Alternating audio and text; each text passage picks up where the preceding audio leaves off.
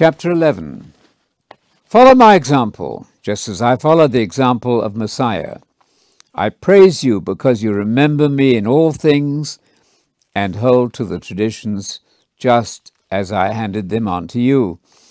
But I want you to know that the Messiah is the head of every man, the man is the head of a woman, and God is the head of the Messiah.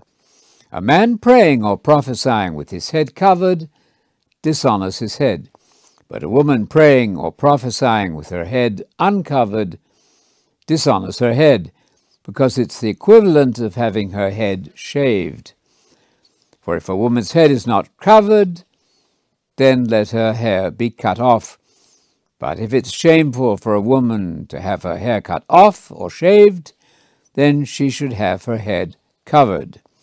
A man should not have his head covered, because he is the image and glory of God. But the woman is the glory of the man. For man is not from the woman, but woman from man. And man was not created for the woman, but woman for the man. So the woman ought to have a sign of authority on her head because of the angels. Nevertheless, the woman is not independent of the man, nor the man independent of the woman in the Lord. For as woman came from the man, so man comes through woman. But everything comes from God. Judge for yourselves. Is it appropriate for a woman to pray to God with her head uncovered? Does not even nature itself teach you that if a man has long hair, it's a dishonor to him? But if a woman has long hair, it is a glory to her because her hair is given to her as a covering. If anyone wants to argue about this, we have no other practice, nor do the churches of God. In giving you the instructions which follow, I do not praise you, because when you come together, it is not for the better, but for the worse. First of all, when you come together as a church, I hear that there are divisions among you, and I partly believe it.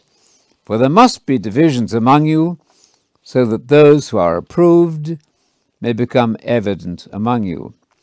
So then, when you meet together, it is not really the Lord's Supper that you are eating, because when it's time to eat, each one takes his own supper first, leaving one hungry and another drunk. What? Do you not have houses to eat and drink in? Do you show contempt for God's church by shaming those who have nothing? What should I tell you? Should I praise you? In this I certainly do not praise you. For I received from the Lord what I handed on to you. The Lord Jesus, on the night he was betrayed, took bread. When he had given thanks, he broke it and said, This bread represents my body which is for you, do this in memory of me. In the same way, he took the cup after supper with these words This cup is the new covenant ratified in my blood. Do this as often as you drink it in memory of me. For as often as you eat this bread and drink from this cup, you are proclaiming the Lord's death until he comes. So then, whoever eats the bread or drinks from the Lord's cup in an unworthy way will be guilty of the body and blood of the Lord. Let each person examine himself, and then let him eat the bread and drink from the cup. For the person who eats and drinks without regard for the body eats and drinks judgment on himself.